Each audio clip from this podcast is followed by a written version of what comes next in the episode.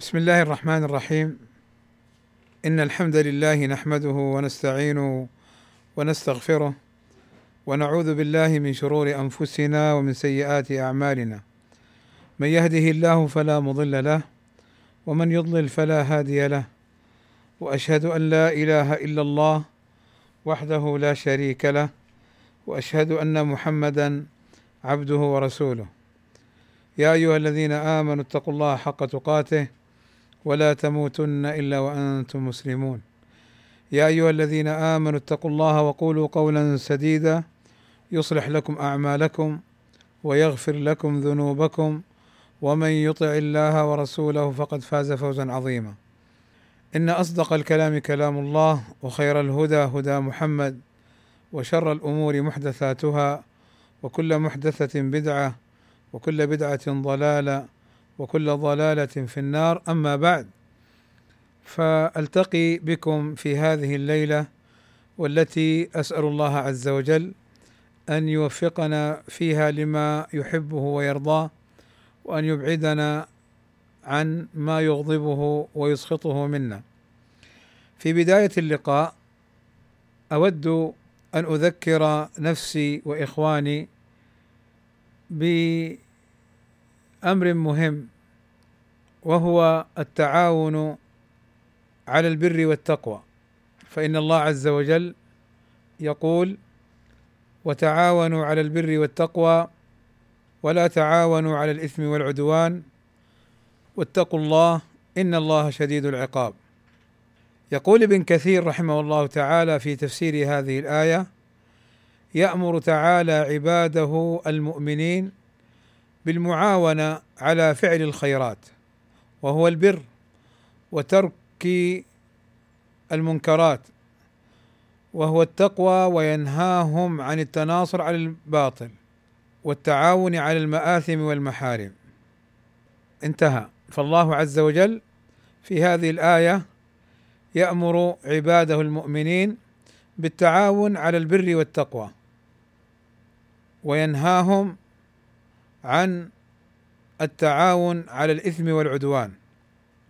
يقول السعدي رحمه الله تعالى أيضا أي ليعن بعضكم بعضا على البر. قال وهو أي البر اسم جامع لكل ما يحبه الله ويرضاه من الأعمال الظاهرة والباطنة من حقوق الله وحقوق الآدميين. والتقوى في هذا الموضع اسم جامع لترك كل ما يكرهه الله ورسوله من الأعمال الظاهرة والباطنة. وكل خصلة من خصال الخير المأمور بها أو خصلة من خصال الشر المأمور بتركها.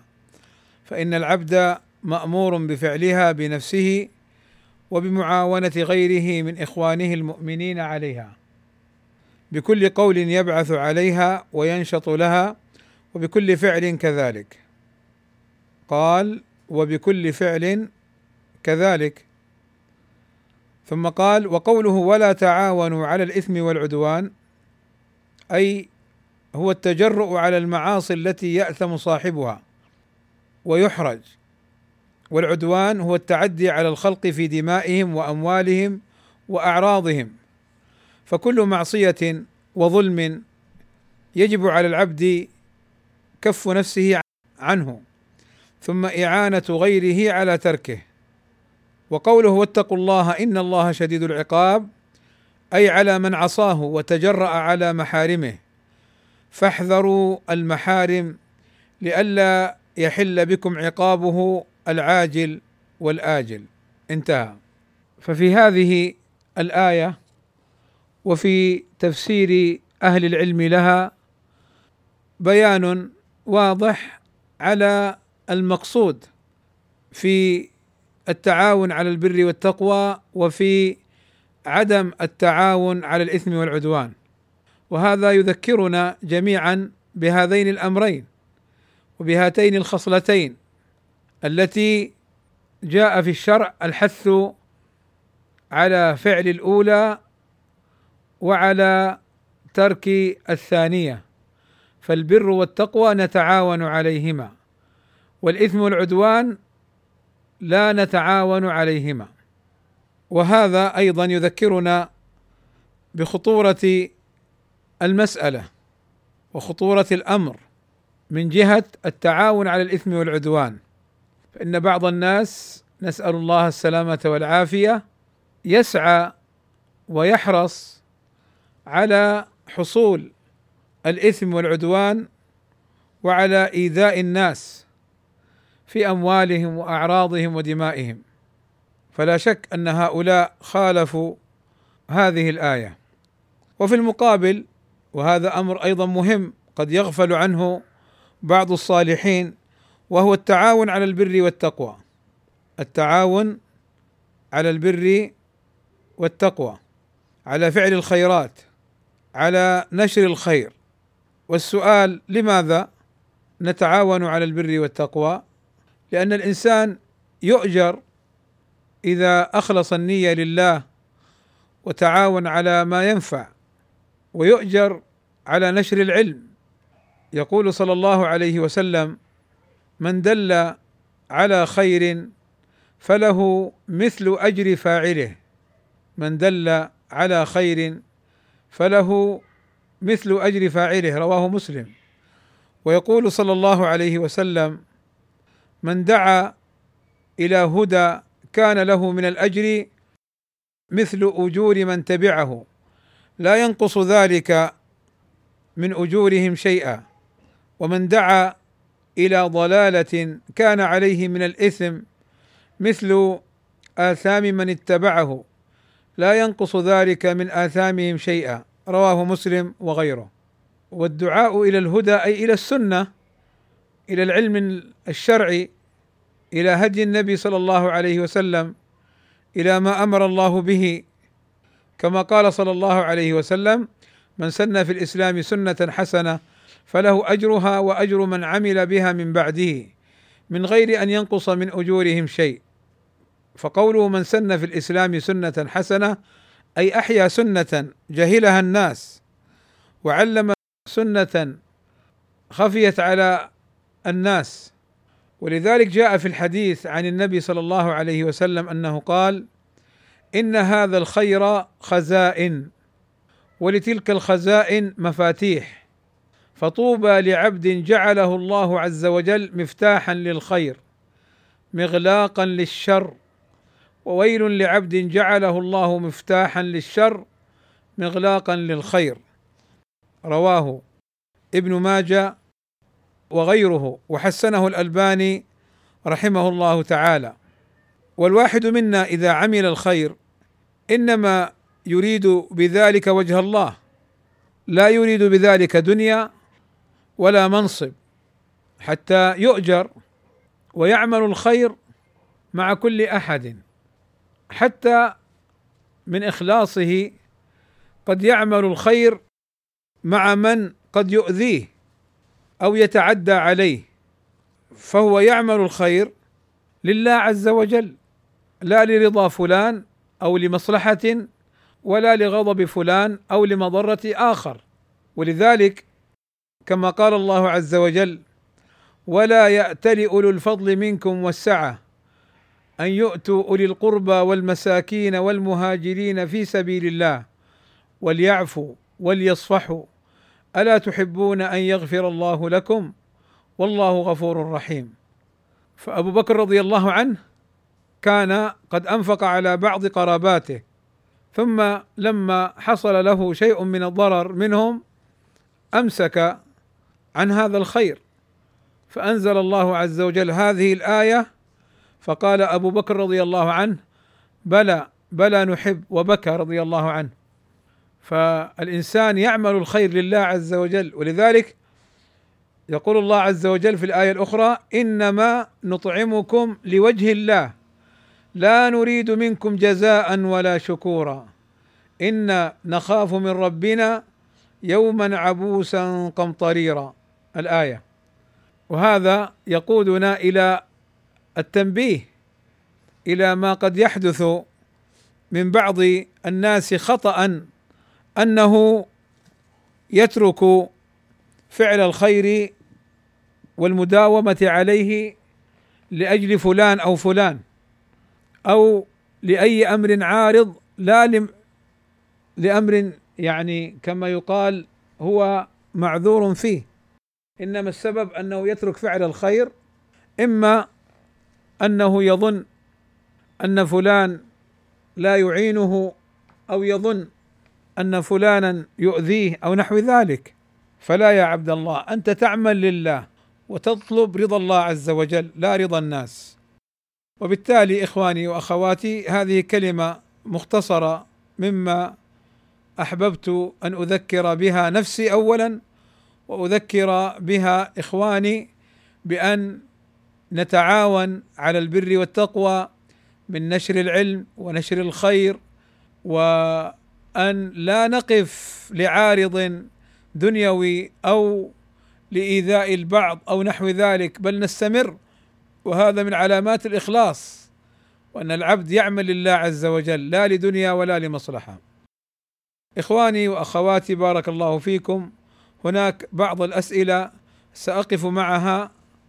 إن شاء الله في هذه الليلة وهناك أسئلة أخرى قد تؤجل إلى وقت لاحق بإذن الله تعالى. السؤال يقول أخي مريض وعنده علاج كيماوي يسبب له تورم على مستوى الرجلين والساقين ويضطر للبس جوارب طبية من الفجر بعد الوضوء إلى الليل آه، يقول صعب لبسها ونزعها لكل وضوء ويسأل كيف يمسح عليها وهي مفتوحة من الأمام عند الأصابع ولا يمكن إرجاعها إلى الخلف لغسل الرجلين لشده ضيقها فماذا عليه فعله؟ اولا أسأل الله عز وجل أسأل الله الكريم رب العرش العظيم أن يشفيه وأن يلبسه لباس الصحة والعافية وأن يمن عليه بالشفاء. ثانيا يأتي بجورب أو شراب واسع فيلبسه بعد أن يتوضأ للفجر ثم يلبس يعني الجورب هذا الضيق المفتوح من جهة الأصابع يأتي بشراب أو جورب آخر واسع جدا يلبسه يلبسه ثم إذا توضأ لكل صلاة مسح عليه ثم إذا توضأ لكل صلاة يعني إن أحدث يمسح على الجورب الأعلى لأنه بلبسه بهذه الصورة بعد أن يلبسهما على طهارة يكون الحكم للأعلى لا للأسفل. طيب السؤال الثاني يقول أو تقول السائلة اشترى زوجي زبادي يعني الظاهر شيء معلب لبن أو نحو ذلك منتهى الصلاحية ولم نقرأ التاريخ قبل الاستهلاك يعني قبل استعماله. تقول أكلت منه وأطعمت أنا وزوجي وأمه فحدث لنا تسمم. وبعد ذلك توفيت أم زوجي فاتهموني أنا وزوجي بقتلها. فما حكم الشرع في ذلك؟ اولا نحتاج إنه يكون سبب الوفاة طبيا هو التسمم. إذ قد يكون سبب الوفاة أمر آخر. هذا اولا. آه ثانيا هذا الأمر يعني حصل بالخطأ غير المقصود لا لقتل ولا لغيره من الضرر. فما حصل من التسمم إن فعلا كانت أمه ماتت متسممة بهذا الطعام آه، ونسأل الله أن يرحمها وأن يغفر لها. يعني ليس الأمر معلق بكما بل معلق بصاحب السلعة التي باعها لأنه معلوم أنه لا يجوز أن يبيع السلعة حين انتهاء المدة. وهذه المسألة تحتاج إلى الرجوع إلى القضاء لينظر القاضي آه، في هذا. إن ثبت أنها ماتت متسممة ينظر في القاضي في نسبة القتل وعلى من تكون أو نسبة التسبب في الوفاة وعلى من تكون من جهة البائع ونحو ذلك. أما اتهام الزوجة والزوج بأنهما يعني تسببا أو قتلا هذه الأم لا شك أن هذا قد يكون في لحظة غضب ولا ينبغي للمسلم أن يتهم آه، أخاه بمثل هذا الأمر. السؤال التالي هذا السؤال يعني يقول أريد طريقة ناجحة لدعوة أبنائي للذهاب إلى المسجد فهم تارة يصلون في المسجد وتارة في البيت بدعوى أن صلاة الجماعة غير واجبة. أما الجمعة فيصلونها دائما في المسجد. الطريقة الناجحة في هذا اولا آه، أن تربي أبنائك وبناتك على تقوى الله ومراقبة الله وأن الله عز وجل يرانا ويعلم بنا وأن الله أمرنا بالصلاة. ثم ثانيا أن تذكروا لهؤلاء الأبناء فضل الصلاة وما فيها من الأجر كقوله صلى الله عليه وسلم صلاة الجماعة تفضل صلاة الفرد بسبع وعشرين درجة وتذكر لهم ما في التخلف عن الصلاة من الإثم والخسارة وأن النبي صلى الله عليه وسلم كاد يحرق على أناس يتخلفون عن الجماعة بيوتهم لولا ما فيها من الصغار والنساء والضعفه فأراد أن يعاقبهم بحرق بيوتهم. وكذلك ما جاء عن ابن مسعود لما ذكر أنه ما يتخلف عن الجماعة إلا منافق. وكذلك ما جاء في الحديث أن من فاتته صلاة العصر فكأنما وتر أهله أي خسر أهله. إلى غير ذلك من الأدلة. وكذلك مراعاة الإقبال والإدبار من الأبناء بحيث لما يكونون مقبلين يكون هناك نوع من الترغيب ونوع من يعني التلطف في الكلام.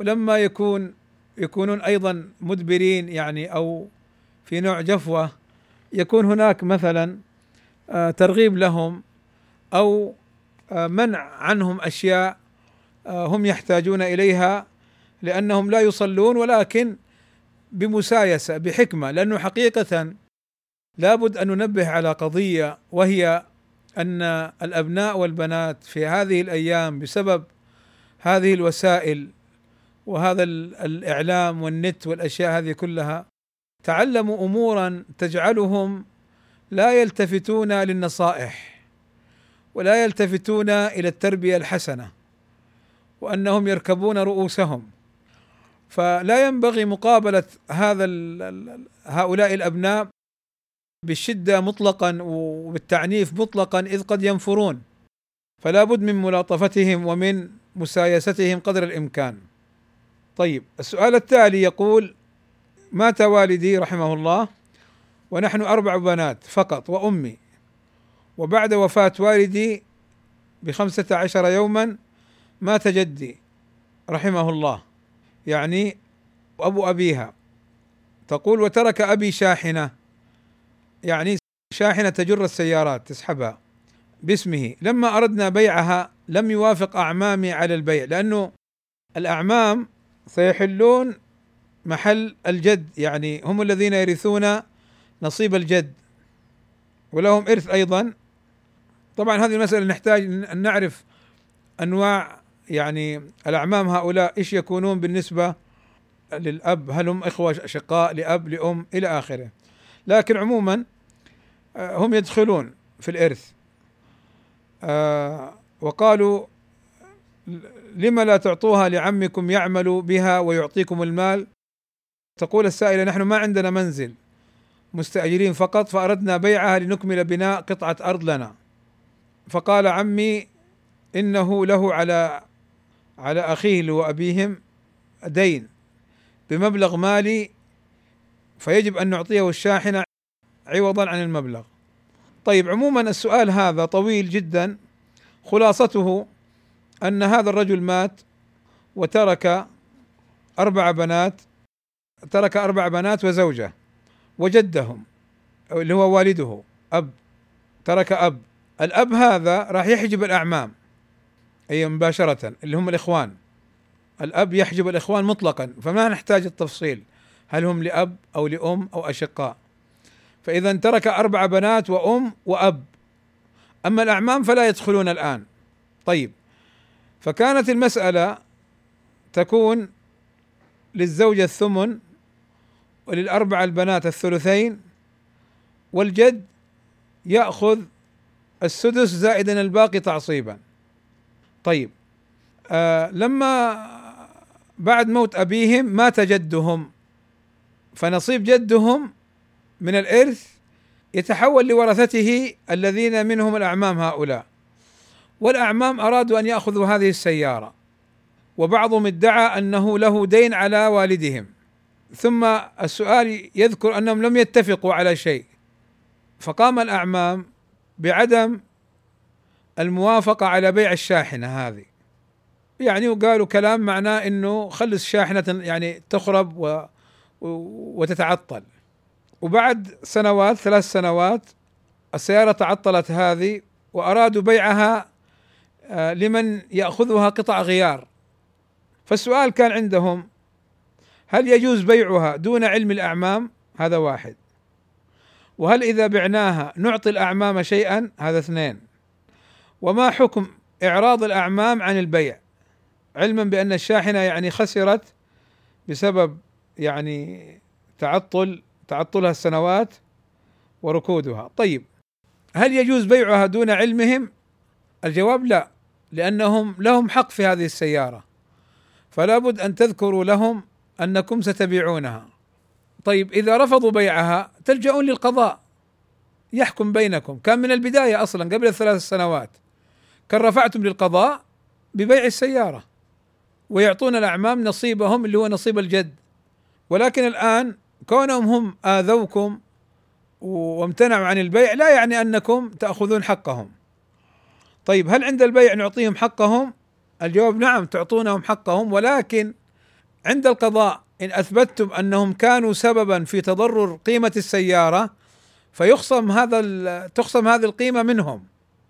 يعني مثلا السيارة لو بيع لو بيعت في حينها نفرض كانت جابت مثلا خمسين ألف مثلا بالريال خمسين ألف ريال. ثم بعد ثلاث سنوات نقصت قيمتها إلى أربعين ألف أو أقل. فهنا هذه الخسارة يتحملها الأعمام لأنهم هم الذين كانوا سببا في ذلك. وطبعا هذا يحتاج إلى نظر القاضي وحكمه. طيب وما حكم إعراضهم عن البيع؟ الجواب حرام عليهم. هؤلاء بنات لا رجل عندهم من الأبناء وهم بنات أخيهم. ف يعني من باب المعروف ومن باب البر ومن باب الإحسان إلى أخيهم الميت أن يحسنوا إلى بناته وأن يساندوهم. لا هؤلاء امتنعوا عن التوقيع. لا وكذلك يعني أرادوا أن يأخذوا السيارة. فلا شك أن ما قام به الأعمام هؤلاء عمل خاطئ ويعني ليس من البر في شيء. أيضا ولو أن البنات هؤلاء ولو أن البنات وأمهم يعني سايسوا الأعمام ورضوا بقضية أن العم يعمل بالسيارة ويعطيهم شيئا كان أفضل يعني من البداية يعني لو حاولوا. عموما لعل هذا فيه جواب عما سبق. يقول ما نصيحتكم للسلفيين الذين هم في بداية الاستقامة والذين هم في أولى مراحل التعلم في هذه الأحداث التي طغت على الساحة السلفية حتى يسلم لهم دينهم. نصيحتي لهم اولا بعد إخلاص العمل لله عز وجل وسؤال الله الثبات على الحق أن يهتموا بالعلم الشرعي والعمل به وأن يبتعدوا عن الفتن ومواطنها وأن كما قال النبي صلى الله عليه وسلم من حسن إسلام المرء تركه ما لا يعنيه أن لا يتدخلوا فيما لا يعنيهم من الأمور وأن يمسكوا ألسنتهم عن الشر وعن الأمر الذي لا يجلب لهم خيرا. من كان يؤمن بالله واليوم الآخر فليقل خيرا أو ليصمت. ف ونصيحتي لهم أيضا في هذه الأحداث أن لا ينظروا إلى هذه الأحداث نظرة اضطراب. بمعنى أن يقولوا كما يقول بعض أهل الفتن هذا وضع أصحاب الحق والسلفيين اضطراب وتهاجر وتخاصم إلى آخره، لا لا تنظر كهذه النظرة الفاسدة لأن هذه الأمور عارضة ليست أصلا في الدعوة السلفية. وهذه الأمور تحل بإذن الله تعالى بما ييسره الله عز وجل لأهل العلم والفضل. أنت بالنسبة لك خليك في الحق وفي العلم وفي العمل بما تعلم وابتعد عن هذه الفتن. واحمد الله أن سلمك وأن جنبك هذه الفتن. تقول ما حكم طاعة الزوج المتهاون كثيرا في الصلاة؟ أقول طاعة الزوج واجبة وإن كان يعمل المعاصي إلا أن فعله للمعاصي لا يعني عدم طاعته. أدي له الذي له عليك. وسل الله الذي لك. فطاعة الزوج لا تسقط بمعصيته لله عز وجل. ولكن بما أنه يقصر في الصلاة كثيرا فنصيحتي أن أن تحرصي على نصيحته بالصلاة برفق. يعني بعض الزوجات لما تأتي تنصح الرجل تنصح زوجها كأنها تتضارب معه وكأنها تسبه وكأنها تتهجم عليه. أكيد هو ينفر ولا يستجيب. لا راعي الألفاظ. يا أبو فلان صلي. الله يهديك. صلي بصلاتك يكون خير لنا كلنا ويكون خير لأولادك. صلي أنا أحب لك الجنة. بهدوء. مو يعني ليس أنه تأمره بالصلاة بسب وشتم وأنت أصلا واصلا واصلا واصلا. ويعني حتى تحصل النفرة. طيب ما يستجيب للزوجة؟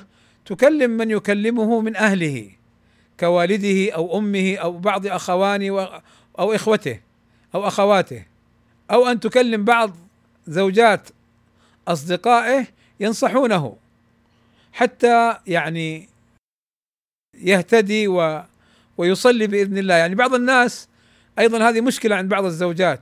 من يوم ما تشوف زوجها ما يصلي خلاص تعتبره كأنه كافر وكأنه ما في خير وكأنه لن يصلح ولن يهتدي وهذا الرجل لا لا لا حتى ولو كان مر عليه وقت طويل. لا انصحيه وإحرصي على هدايته وحببي له الخير وابذلي له كل ما تستطيعين له في هدايته. ثم تذكر من شأن هذا الرجل هدانا الله وإياه للصواب أنه يعني ينعزل في غرفة آه، ويغلق الباب عليه بالمفتاح ولا ينام يعني معها في الفراش إلى إلى آخره. الحقيقة إنه هنا أحتاج إني أتكلم آه، أحتاج إني أتكلم عن قضية، طبعا أنا أردت أن أن هذه المرأة تكلم زوجات آه، أصحابه هذه الزوجة تكلم زوجها صديقتها تكلم زوجها آه، حتى زوجها يكلم هذا الذي لا يصلي. يعني معلش الأمور متداخلة فلكنها من جهة المعنى واضحة.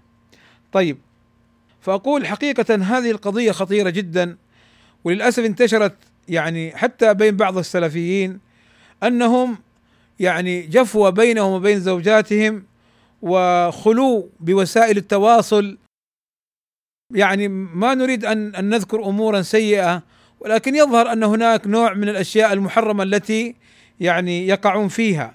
وهذه الأمور المحرمة تصدهم عن زوجاتهم من النظر إلى النساء أو محادثتهن أو أو أو إلى آخره.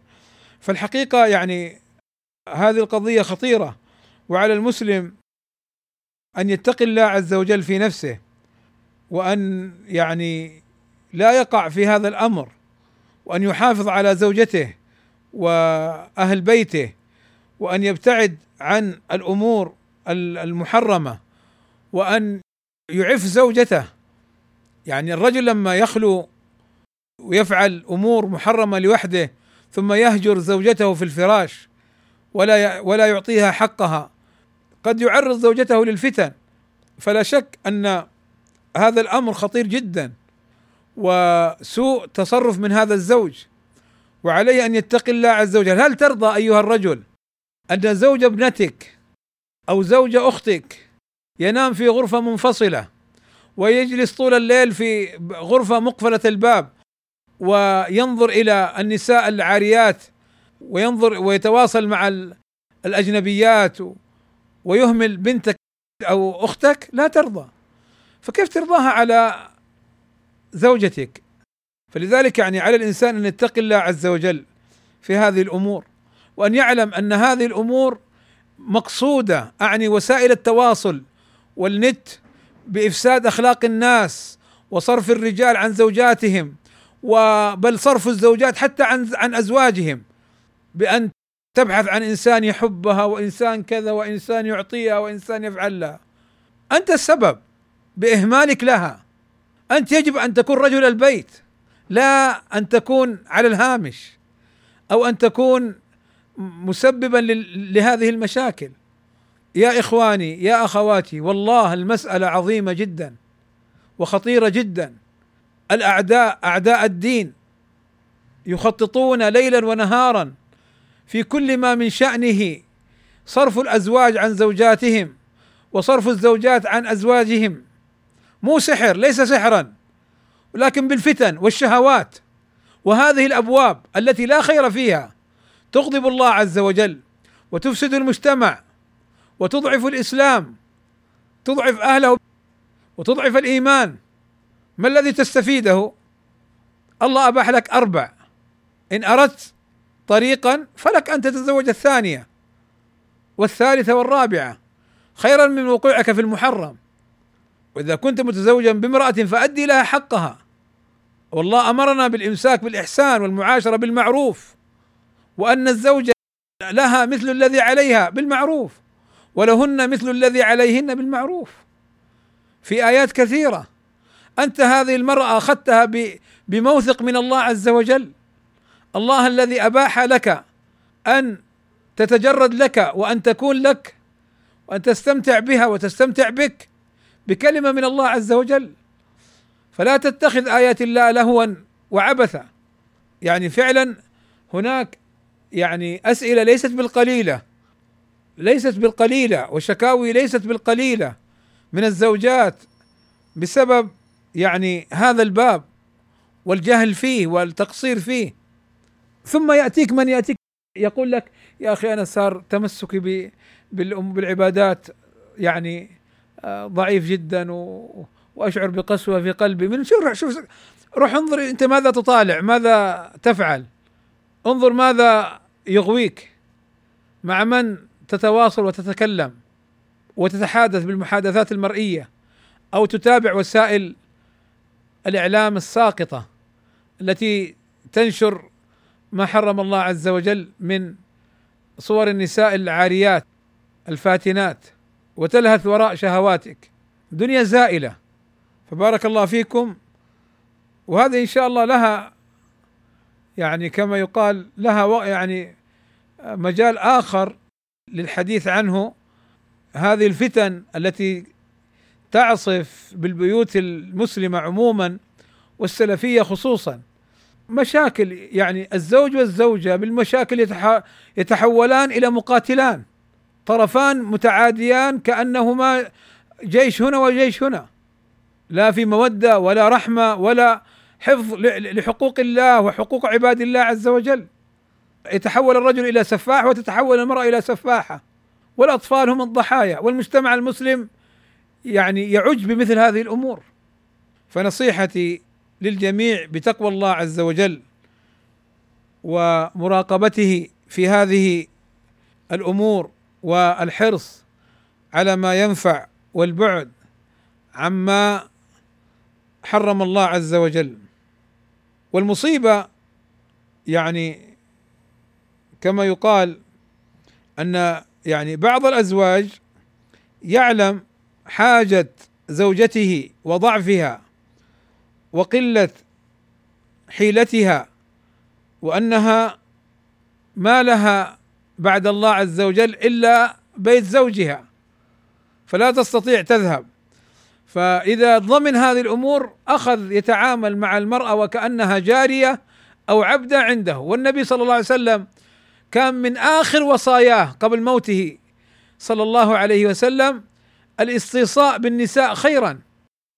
العجيب يعني ما يتعلق في هذا الباب من تصرفات بعض إخواننا السلفيين. طيب حتى لو كانت المرأة يعني مخطئة انتبهوا هنا قضية مهمة. حتى ولو كانت المرأة مخطئة على الرجل أن يكون رجل أن يكون يعني حكيما محسنا قدر إمكانه وأن يتجاوز وأن يحاول أن يصلح. ثم إن كانت المسألة يعني كما يقال بلغت ما بلغت من يعني عدم التوافق والمودة وكذا وكذا وما في مجال للإصلاح امساك بمعروف أو تسريح بإحسان. طيب إخواني وأخواتي بارك الله فيكم. لعلي أكتفي بهذا القدر.